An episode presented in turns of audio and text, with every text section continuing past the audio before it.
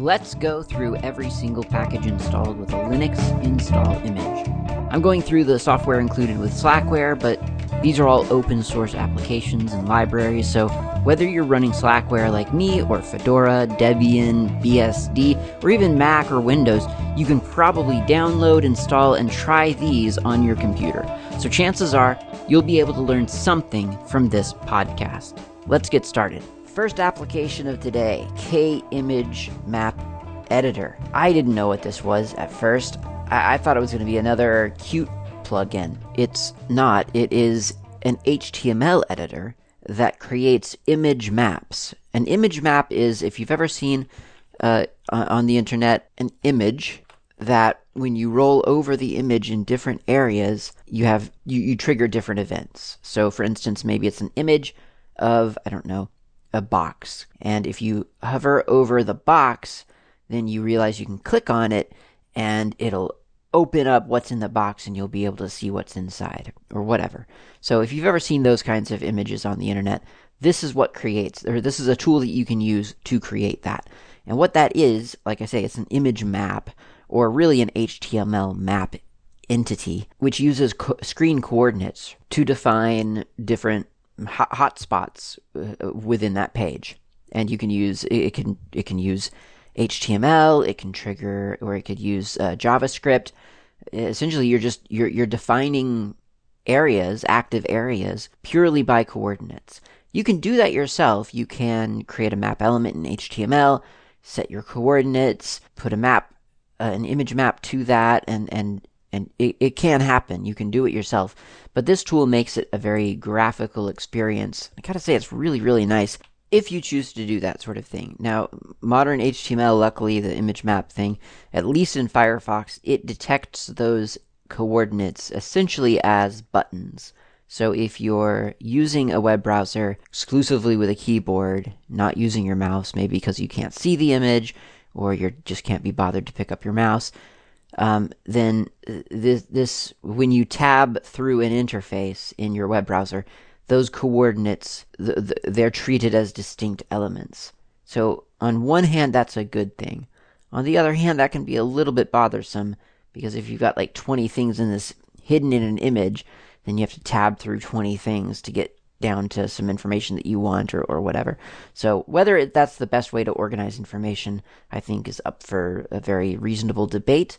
But there's probably use cases for it, and uh, this tool, K Image Map Editor, helps you create it. Now, I will admit that, and maybe this is just the basic use case, but for for whatever reason, when you go to create an image map, there are several steps more than I would have expected. I would expect in a in an application designed to create image maps that a lot of the image map features would, would trigger by default, but for whatever reason they do not. And there may be a very good reason for that. I, I I don't use this application myself often enough, well ever until I had to learn it for this very episode. I don't use this application. I don't do image maps really. I just don't have the re- the the need to do that in real life. So there may be a use case where its workflow makes a lot of sense. But for me, I felt that the workflow was just just had a couple of steps in it that that didn't quite feel intuitive. But that's okay because it's well documented. And when I say well documented, I mean it's a one-page user manual. It's really simple. So it's not it, it isn't impossible to grasp. It's just you do need to know a couple of steps. So let's go through it really quick. You launch K Image Map Editor from your uh, menu, your K menu, as usual. You launch it, and then you open an image file. Uh, it can be a PNG, a JPEG, a GIF. I don't know if it can be a WebP or not. I didn't try. It's not listed in the docs, so maybe not. But you open up a, an image, and you can just drag and drop an image in there, and and now you've got an image loaded in K Image Map Editor. Here's one step that I felt was a little bit non-intuitive. You have to manually add an image map um, element or, or object by going to the Map menu and then selecting New Map. Once again, I, I would have thought that if if I just opened up a new menu or a new image in this application I would have expected a new map to have been applied automatically. But like I say, maybe there's a good reason for not doing that. Either way, go to map, select new map, and it creates, although you won't really know it. I mean, you can you you you might notice it in one of the side palettes. There's a there's a little Docker dialog box, whatever we call them now, um, or not a not a dialog box, a panel over in the left by by default with the maps, the active maps showing be, being listed. So yeah, it's it's weird that it's not done automatically. Um, the first time I tried this, I felt like it was being done automatically, but there's another step later that isn't done automatically. So I don't know. It's a little bit confusing. Anyway, so we've got this thing. We've gone map, new map, and then you name the map.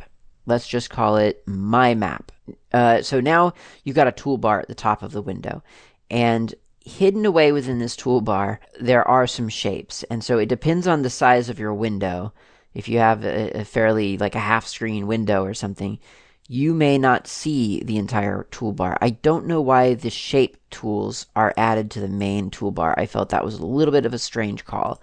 Um, I I strongly suggest if you're going to use this frequently to just switch over probably to icons only at least for for some some of the the elements like your saves and your new file your undo your cut copy paste that sort of thing. I would just go icon only. And the way that you do that is you right click in that toolbar go to icon side nope uh, text position icons only. That that turns off the text. Oh wait a minute. These are separate. No they're not. They're they're not. They're they're just separated by separators. Okay that's what I thought. Unless they're locked and they are separate. Are they separate? They are separate. Okay. I would okay. I would either hide the the the text as I've just described or move unlock your toolbars and move some of those toolbars around. So I've just now moved my shape toolbar and my selection uh, uh, editor, my select my cursor uh, to the bottom of the window. You could put it on the side or something like that. Who knows? But um, anyway, now you've got an image, you've got a map. There are shapes. Take a shape, choose your shape. It could be a circle, it could be a hexagon, it could be a rectangle, or it can even be a freehand drawing. And just draw a shape over the area that you want to be your new hotspot. It's actually called an area tag, apparently. When you do that, after you draw your shape over the area of the image that y- you want to be active, a, a menu pops up, or a, a dialog box rather pops up. And there are several attributes that you can assign to this, what, what what's going to become a link. The general the general assumption is that you've just created an href. So let's say that we want for the href, we're going to just put http colon slash slash example.com. Alt text I'll just put um, this is some alt text. I mean, that's not useful. I wouldn't do that in real life, but I don't. This image is completely random. Target. Um, I'm going to do underscore blank. That tells your web browser to open whatever we've just triggered in a new a new window or a new tab. Really is what it usually defaults to. And then title, and I'll put this as some title. Okay, you you don't have to stop there.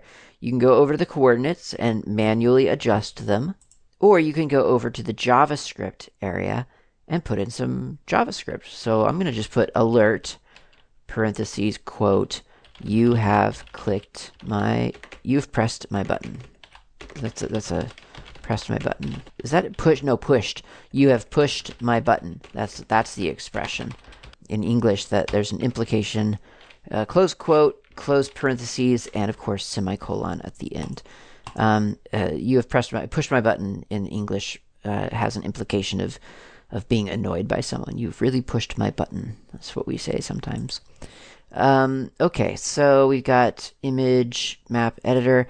Uh, we've got our image. We've filled out our little magic form, and now here's the other very, for me, bizarrely unintuitive step that apparently you have to do. That is, you go to Image, Edit, Use Map, and then you have to tell this thing that you want it to use my map. It's got a little drop down dialog box, um, and so you have to kind of tell it explicitly to use that the, the map that you've created for it. I just feel like that's so weird because why else would I be creating this image? Like at least at the least I think that should be the default. Anyway, I'm going to click save now. Little floppy disk icon up in the toolbar. You could go to file save, obviously, instead.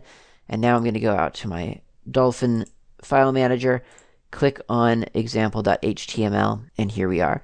So I'm running my mouse over the image, and he, I just, I, it, it turns into a little pointy finger uh, over this one area, kind of in the middle of the image where I put my hotspot. And uh, if I'm rolling over it, if I if I pause on it, eventually a little title box pops up. It says this is some title, and uh, my status bar shows that the destination of this is example.com.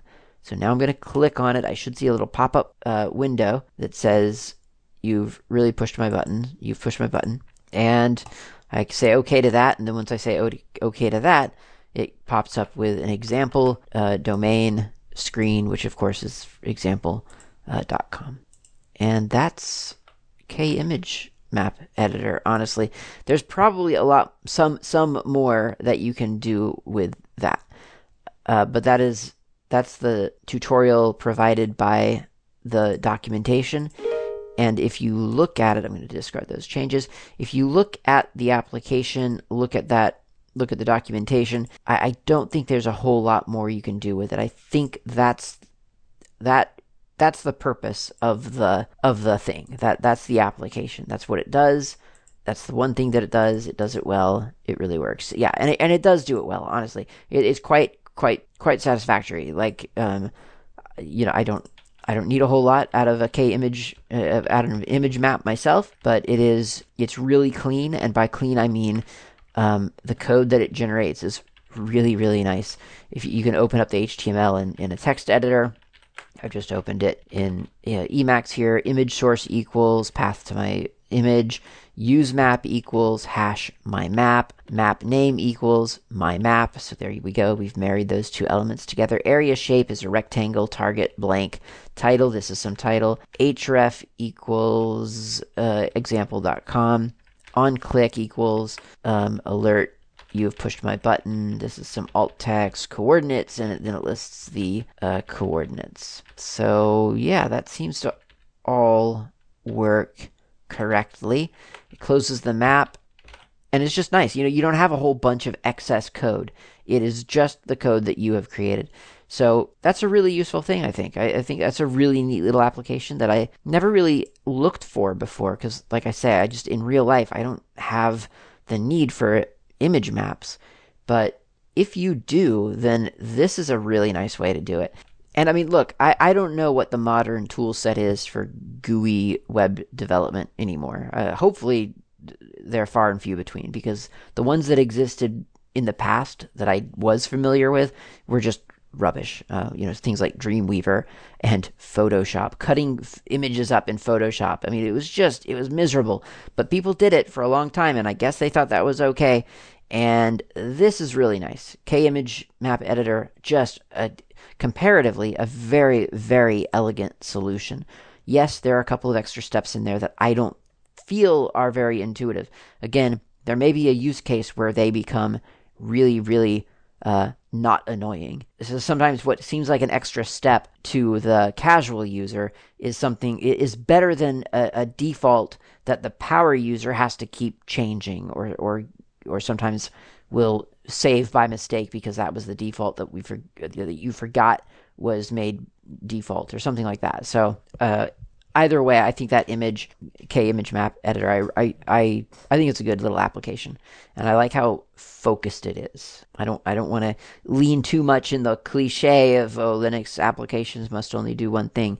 I get that GUI applications do many things, but this this really is. I mean, it, it's it's a very specific task that it does, and I quite quite like it. Next up is KIMAP. IMAP. Is an email protocol, and KIMAP is an API for the handling of IMAP data. So I, I, guess I should look at the the listing here, but you can probably more or less guess what this is going to consist of, and you'd probably right. It's a bunch of user include KF5 stuff. So it's it's a bunch of header files and your typical translation files. That's it. Uh, so this is for stuff. This is stuff for the KDE framework, for KDE developers rather, to use to interface or, well, yeah, to interface with IMAP. Uh, so I, I, I, imagine that the primary user of this is going to be Kmail, uh, Kontact. I, well, Kmail more specifically. I, I think that's probably where we're seeing most of this, the usage of this. But I mean, if you wanted to create a, an, an email client with with Qt and KDE frameworks, this is these are the these are functions that you could use so that you don't have to write the code to parse all that yourself. I I hate to belabor this. I probably say this every time I come across a KDE framework, but if you've ever dabbled at all in programming beyond, you know, be, beyond cr- literally creating your your own thing, I feel like there are two two kind of stages, or you know, probably more than that. But let's really broadly, let's say there are two stages of of being a, a programmer, a hobby level programmer.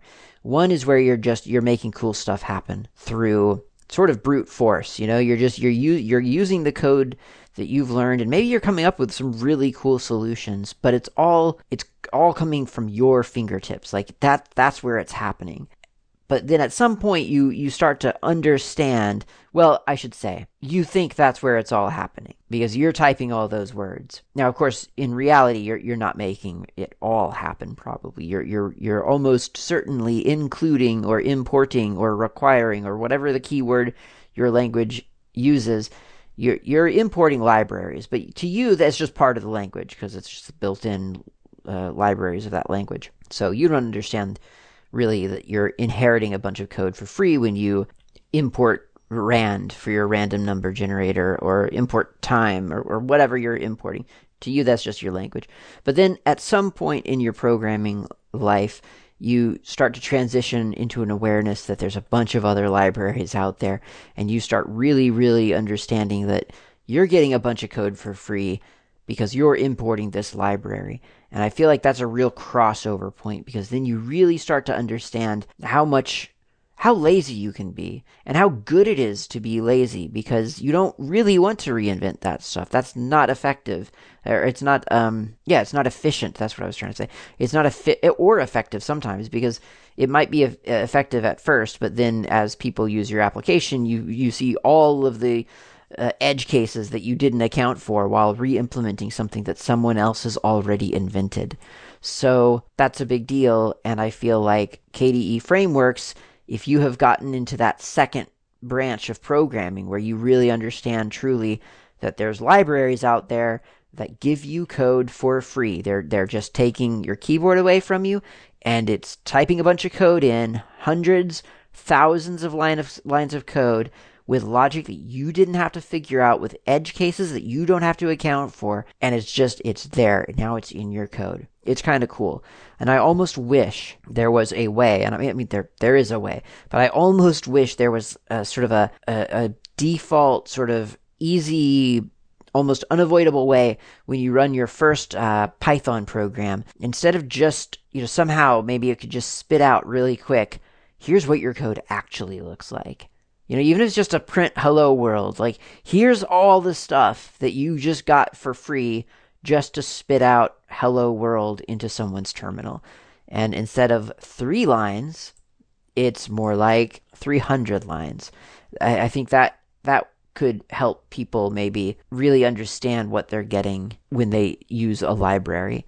And that's not I'm not saying that like people need to understand and be grateful. I'm just saying I think there's a, a, a, weird gap in the concept of, well, this is the code that I write, and this is the stuff that just happens magically. And and you know, magic is not good. Like that's you don't want that in computing. You want stuff to be understood, and and so that's what I'm trying to solve there with this imaginary thought exercise.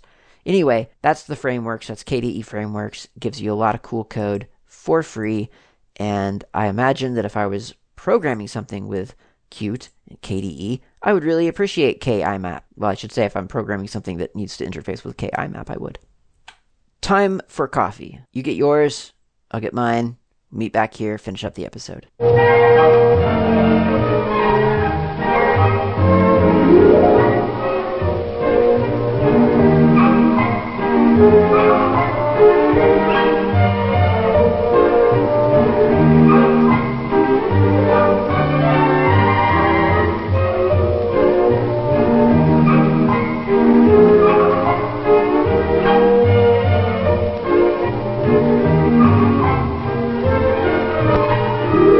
Okay, I'm here with coffee. I hope that you've got your coffee. Let's uh, get back to the show. And speaking of coffee, actually, I got a comment from a listener on Mastodon. This is from Ecdysis. Ecdysis says, Hi, been listening to old episodes with lots of coffee talk. Got me wondering if you only buy fair trade labeled coffee or what your thoughts on fair trade are. Didn't actually catch that or originally. In my head that was and. Anyway, I I don't know about I don't know a lot about fair trade. I know that it is a label, an industry uh, term that gets labeled on coffee to as far as I know, represent some kind of assurance to a consumer that the product you are consuming was paid for and has dealt with farms or, or, or vendors who do things quote ethically. And I, I really i don't like the level of abstraction from where we are getting things from. I, I don't know a solution to it though. So taking all of it at its word to, to, to assume that fair trade is exactly what it says, which is that it gives, that it ensures that the people harvesting coffee beans are being treated well. And again, I, you know, I don't know what that means. Like, what does well mean? I don't know. So, treated well, being paid a fair amount, that sort of thing. Taking it at its word, I am fortunate to be in a financial situation. Right now at least things change. We don't know what's going to happen in the future. But right now i'm in a financial situation where i can very conveniently without even giving it a second thought support exclusively fair trade coffee. Meaning when i go to the store the brands i have to choose from are marked as fair trade brands. The coffee that i purchase for myself is coffee that's being purchased at reasonable market rates so that everyone involved is paid equally and fairly and all these other things. Now, I don't for a minute believe that, that it's completely a perfect system because there are very few perfect systems, especially when money and production is involved. But ideally, buy, buy, buying fair trade is at least better than buying not fair trade. Having said that, however, I, I, am imagining that the people harvesting coffee beans are not paid what they're worth because people who harvest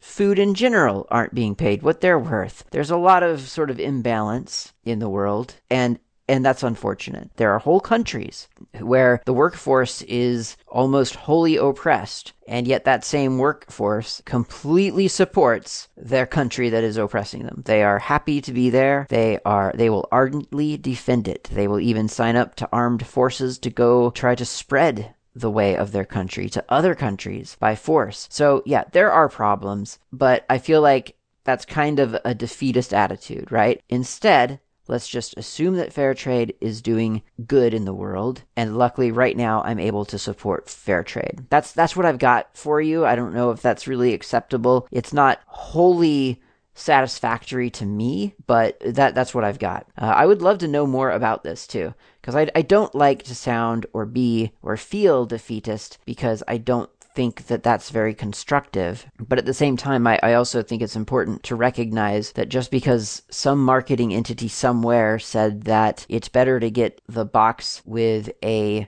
a green label on it than a box with a blue label on it, I, don't want to I don't want to pretend like that's just a guarantee and no more thought is required because I don't know any coffee farmers and if I do know any coffee farmers, for instance, listening to this podcast, and you want to tell me your opinion on fair trade, I would be all ears. I'd be very interested in actually hearing what kind of change or difference that is that is making. Now let's look at K Info Center. This is one of my honest to goodness favorite applications on Linux at all. K Info Center. I am not kidding you. I have this pinned to my KDE panel. I love this application.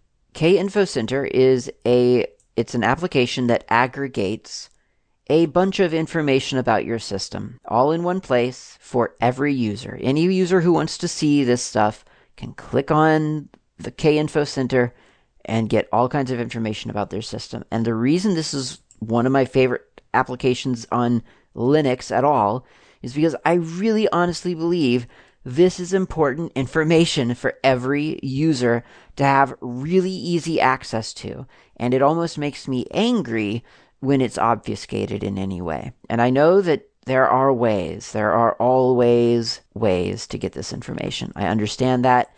I realize you can just go to cat slash proc CPU info and get a big dump of information about your CPU.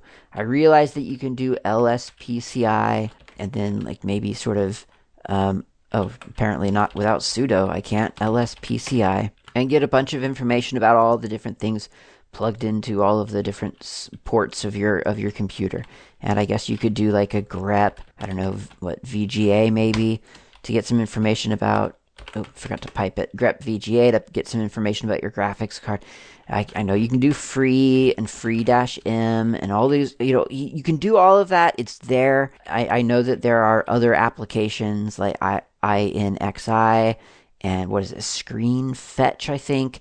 So, yeah, there are lots of options, and I understand that, but I don't know that all of those options are really easy for every user. And I don't know that those options deliver the information in a way that every user finds useful. And so I really like K Info Center. The first time I think I saw K Info Center, or maybe I'm just conflating a couple of different things, but I know that Mageia, for instance, or when I saw it, it would have been Mandriva still. I, I know that they had like a sort of a, you know, get information on your computer panel at one point. And I used to love that. Really just loved it. And and then eventually I found K Info Center and fell in love with it. So when you launch K Info Center, and again, you can do that just from, you know, just type in info center. There it is, info center in your K menu. When you launch it, it starts with a little, this little default summary screen just called about this system. And here it is. It's got the Slackware logo, Slackware 15.0, slackware.com softwares KDE Plasma version 5.23.5, KDE Framework version 5.90.9 uh, 0, uh, Qt version 5.15.3, kernel version 5.15.38, graphics platform X11 hardware, processors 12, AMD Ryzen 5 5600X6 core processor, and so on. So lots and lots of information. I can even copy all of that information to my clipboard. Now I have all that, all the basic info. Someone using a computer, you ask, give me information about your system. You tell them to go to K Info Center, copy that to their keyboard. They have it. They can paste it into an email. Done. No screenshots, nothing. It's just everything that they saw you now have in, in an email. But that's not all. That's just the summary screen. There's also a memory screen that shows you your total physical memory, the free physical memory, shared memory, disk buffers, disk cache, total swap memory. Uh, it, it gives you little bar charts of how that memory is being used. Here's a disk cache of 65%, free is 8%, application data is 25%, and so on. You, you can look at the energy um, information about your computer. I mean, especially useful if there's a battery in, in your computer, which there there isn't here. Uh, storage drives. You see all of your different hard drives. You see what size they are. You see their locations of them. Processors, again, you see all the processor information, how many cores you have. DMA channels, IEEE 1394 uh, devices, none of those. I.O. ports, interrupts, PCI, smart status, USB devices, graphics. You see ever all the information about your uh, graphics card, about what which graphic card you actually have, what what the specifications about it are, what OpenGL version it is using, what Vulkan all the Vulkan uh, information, the X server information. And it just goes on and on. And, and then there's, I forgot, network. There's a network one as well. And you get all of the, you know, you want someone's IP address? This, they can find their IP address finally. They can just go to network and then it, it goes by default to network interfaces and it shows all the different interfaces and there are a lot of them admittedly right now in my system because a lot of these are um, tunnel devices uh, virtual bridges going to a virtual machine not a big deal. You just tell them to look for you know, the one that starts with 10.0 or or the one that starts with 192.168 or, or what however you've got things configured or you ask them for the names and you zero in on the ethernet or the wi-fi whatever point is it's all here in a very approachable kind of non-scary graphical view and it's just so useful. And the thing is, I, I keep speaking of it as if though the person that will be using this is the is the person who you know shouldn't really be on Linux and and and still is afraid to go over to console to type something in. But it's it's not. I mean, I use K Info Center all the time. Like I use it just all the time for one reason or another. Whether it's because I've uh, momentarily forgotten how much memory I have in my system, or I've forgotten what version of KDE I'm running. I all I ever remember about that is that it says it's the 25th anniversary edition when I launch when I when I uh, go into my desktop. So I, I, never can remember the numbers associated with it. Um, I don't really use the network one very much, but um, or or possibly ever. But yeah, there, there's there there are little bits of information, and and especially the uh, the graphics card stuff like that stuff is just such a tedious. It's so tedious to try to get that data from from anywhere else. So just opening up K Info Center gives it to, gives everything right there to you. It's parsed nicely, laid out nicely. It's just such a nice application. I love K Info Center. I believe every desktop should have K Info Center. And if you don't want K Info Center, then it should have, it should have, there should be an equivalent of that for GNOME. And there isn't, by the way. GNOME has system settings, which, by the way, from the name makes it sound like it would be a place to go for system settings. Um, so it, it, it has settings and you can go there and and glean a lot of information about your system but you have to click around a lot and kind of go into places that well really you could change stuff from the k info center is not it's not interactable. I mean, it is a little. You can click on buttons to, to change what you're looking at. But I mean, you can't change that from here. You can't go to your network and accidentally bring your, you know, uh, change your network selection. You can't change the state of your of your connection. You can't put your network down by by looking at your network information. And I think there's an there's a, a value to that. And I, I think that's that's really, really useful. That is K Info Center. Next, we're going to talk about K init, which you would think, well, I guess that's another KDE application. It is not, except it also is. So, K init is, this is very confusing, but there are two applications technically called K init. Uh, I mean, not really, because this isn't called KInit. This is actually KDE init, and specifically it provides KDE init 5 and KDE init 5 shutdown, KDE 5 init, no, KDE init 5 uh, wrapper. So this, the KDE init is a process launcher similar to, you know, any init application. It, it, it initializes a thing. So this launches processes by forking them and then loading a dynamic library that that has it's it's kind of like you're almost preloading some of the the essential things that, that KDE applications are going to require. In practice, like in everyday practice, I kind of feel like what this what this kind of does, and I, I, don't even know if this is all that useful, but what you can do is in your if you're in a console, you can type in KDE init 5 and then the name of a KDE application, like KDE init 5 space dolphin. Bang. It's open and and that forks that process. So you get your or not for yeah it launches a new process. So you get your terminal prompt back. You still get output into the terminal so it's not like you're losing anything there. Um, and you, you get a little bit of a report on it like what the process number for that is. Now according to the man page kde init 5 it also it, it uses so it says where does it say here? Using KDE Init 5 to launch KDE applications makes starting a typical KDE application a couple times faster and reduces memory consumption by a substantial amount.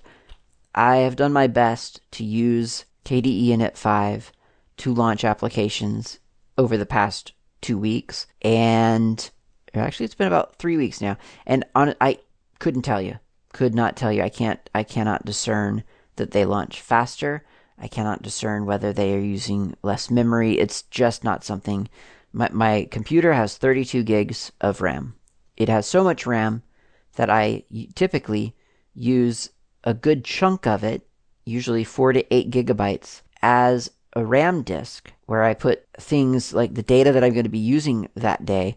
I'll copy I'll put copies of it into a RAM disk and work off of those copies, like especially with like PDFs or big documents like that. Uh, I'll just copy them over to our RAM disks so so I can just launch them from there because they do launch so so much faster from a RAM disk. But KDE 5 and KDE Init 5, I have not noticed one at all the, uh, an improvement over performance or in performance rather. Um, because I was not suffering in the first place. So, without a really scientific study of the benefits, I can't say whether or not this has made any difference to my computing life at all. But it's good to know about, and maybe it's something for you to try if you feel like things are lagging a little bit on your computer. Try KDE Init 5, see if that speeds up the launch times and reduces memory consumption because it would sure be cool if it did but yeah personally i have not i've not noticed that myself. Okay so kinit the other kinit which i'm not going to go over right now is a kerberos a kerberos uh, command. And you can use it to get a um, a certificate from your kerberos provider so that then when you go to uh, websites, uh, you know that that that are looking for a Kerberos uh, certificate uh, authentication, you have that cached on your system. So if you're signing into like a Fedora site or something where they can use that, like the build site for Fedora, can use K KInit to authenticate you as the the the as being the right person who who is signed into that account and you know, is trying to build an RPM against that against that account. So it's it's uh it's easy to confuse kinit with kinit from the package name. But this K- kinit is KDE init 5. Kerberos's kinit is just kinit for real. Okay, now let's talk about KIO. So I've talked about KIO slaves before, and those are little library functions that um, extend what you can do with Dolphin. Uh, for instance, you insert a, a, CD of music into a CD drive, and Dolphin interprets it as a collection of files, even though it's not files, it's just a bunch of audio data. But Dolphin understands that were you to extract a song from that CD, you would you would be doing that by turning it into a file. And so it represents that file to you. It is a fascinating, fascinating way of, of interpreting data. And, and that's what some, you know, that, that's in general what KIO is all about. It's, it's how it, how it, it, it presents data to you. And KIO itself has, well, let me just read the description here. This framework implements almost all file management functions you ever need. In fact, the KDE File Manager, Dolphin, and the KDE File Dialog also use KIO uh, to provide network enabled file management. It supports accessing files locally as well as over HTTP and FTP and it can be extended with other stuff and there's more plugins available to support stuff such as SSH. So I think this probably more than anything, I could be wrong, but I, I kind of feel like this more than anything a long, long time ago really drove home for me that something like, for instance, HTTP, especially because I think that's the that's the most magical one. It it it, it this this conveyed to me that HTTP it, it's no different than any anything else. It, you're just looking at files on a drive. The, the difference is that there are little hooks programmed in to some things, like a web browser, for instance, such that those files look different to you. They look, you're, you're, you're looking by default at the contents of the file rather than the icon, an icon representing that file. KIO in Dolphin brings full network transparency to to your computer. So you can, for instance, type in um, fish f i s h colon slash slash, and then the address to some computer on your network, uh, possibly preceded by your username, depending on how you've got your computer set up. Uh, so like fish colon slash slash klaatu at 192.168.1.5. Hit return You'll be prompted for a password for that computer. And you would type that in and hit return. And then, as if though the files were located right there on the computer that you're sitting at, you see all the files in, in Dolphin. And you can use them, you can interact with them. You don't have to, like, copy them over to a local f- uh, location. You can just start using them. And it is so, so convenient. Um, I can't remember really the last time I bothered juggling files across my network anymore. I just I just open things up on a different computer on the screen that is most convenient to me. I'm sure there are exceptions. I, I use this as a convenience function. It's something that I do around the house when I need to look at a, a document or edit a text file. It, it's it's not something you know. I'm not, I'm not designing a whole workflow around it for a complex process. So there may be exceptions to how far that this ex- how far this extends. But certainly for for what I'm using it for, this has made my network a lot more cohesive than I feel I've had to work to to make it feel. You know, uh, you know, like it it has added quite a lot to to my network that I never had to sit down and configure myself. It's just a reasonably a, a, a reasonable network configuration and KIO has has brought me so much. And so it's it's really really nice. I if if if you're not using it, check it out really because it is just fantastic. So the package itself, KIO 5.90, provides the the the the, the main um, protocols, uh, like a, a, protocol for like viewing your trash as a single location, um, viewing, um, well, FTP, for instance, automatic FTP. You don't have to go to a different application for that. Um, it, it knows what to do with an HTTP application. It won't launch it straight into Dolphin. Dolphin is not Konqueror, but it will open it up in your default browser. Now, there are KIO extras, which conveniently is the next one in, in the list, and that provides a bunch of other stuff, a bunch of other um, functions as well for instance, fish, F-I-S-H, bzip2. You don't have to you don't have to do anything special for a bzip2 document. You can just look at it. You don't have to you don't have to open it up into something else. NFS, that's there as well. Uh, man, info, XZ, Samba, tar, just a lot of different things. Dolphin just kind of knows what to do about, with those things. Uh, um, depending on your configuration. So if you go to Dolphin, go to configure in the you know in the main menu, configure Dolphin, and then there is a place where you can choose certain certain functions. So there is, for instance, a place where you have to decide where you how you want to open up, for instance, archives. And there is an option to open archives directly in in Dolphin, although I am not finding it right now as I speak.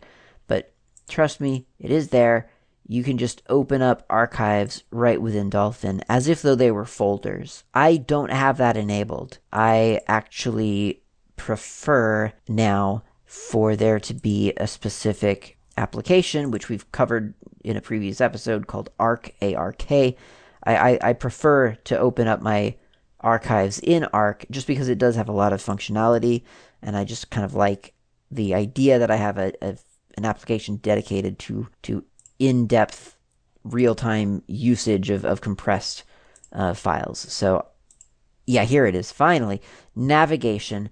Open new tabs after current tab. Open archives as folders. Open folders during drag and drop operations. So I have open archives as folders disabled. I do not have that enabled. That is left unchecked on mine. But you could do that, and then you would be using the KIO functionality of seamlessly u- uh, introspecting and, and using and opening a compressed file as if though it was just a, a, folder full of files. Oh, and I should mention too, I'm sorry, because I, I, tend to focus on Dolphin because that's where I, I guess I, I mostly use this, but I mean, this is KDE frameworks, right? This is all, this, there's integration here. So at any application that is KIO aware, you can use this same thing with those applications. So for instance, let's say you're editing text in Kate and you want to edit a remote file that happens not to be on your local computer. It's in the lap. It's on the laptop in the other room. You can you can just open that up from within Kate. Uh, Gwenview is another one that's KIO aware. So there's a there's several KDE applications that just give you KIO functionality for free thanks to the KIO subsystem. So that's KIO extras. Is there anything else? KIO? Oh, yeah, KIO G Drive. I think that's the last one. Okay, we'll end with that.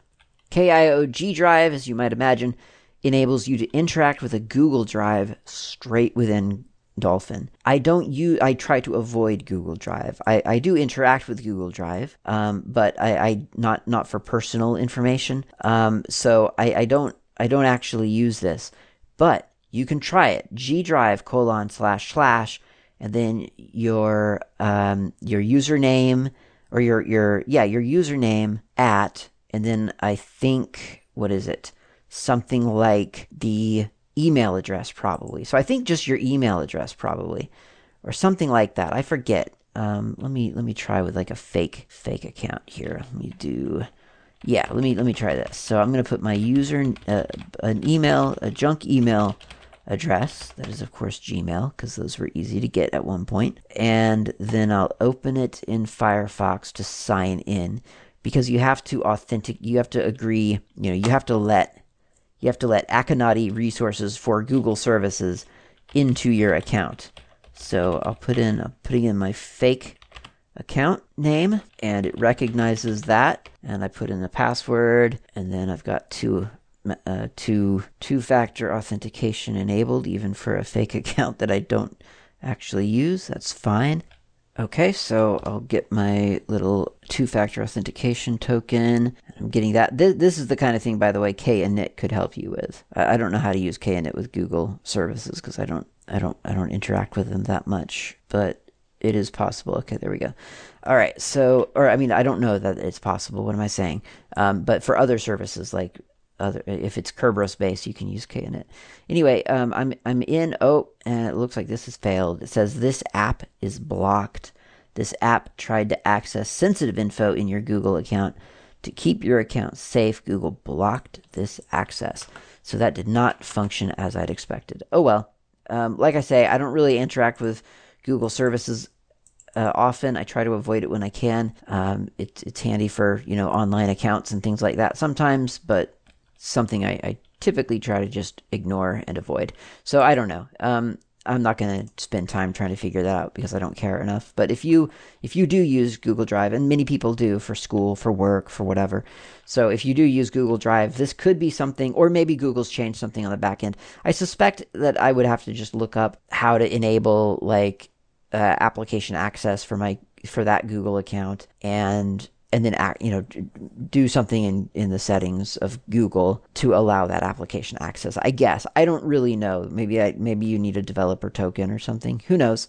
That's not a wonderful way to to end this episode with with failure, but I mean sometimes that happens, and and it's like I say, we're, it's not really worth pursuing. I don't think so. That's KIO. Let's just focus on KIO, not on KIO KIO G Drive. Who cares about G Drive?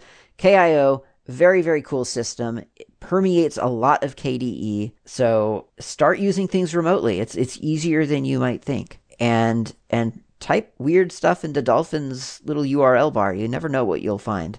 It's a very cool system. And and if you want to know what you'll find, have a look through the KIO packages on Slackware. It kind of explains it there. Thanks for listening.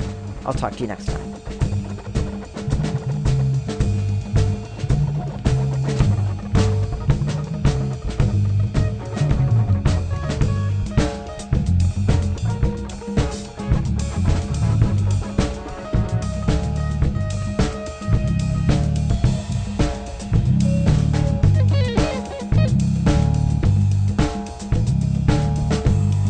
Thanks for listening. My name name's Klaatu. You can reach me anytime over email with feedback or comments, tips, or just to say hi. My email address is klaatu at slackermedia.info. You can also reach me on the Mastodon network, not Klaatu, at mastodon.xyz. The show's intro and outro music is by Fat Chance Lester. You can find their music on bandcamp.com or on GNUWorldOrder.info in the archive you'll find a music directory containing the album from which this music has been extracted. Until next time, thanks for listening and keep the source open.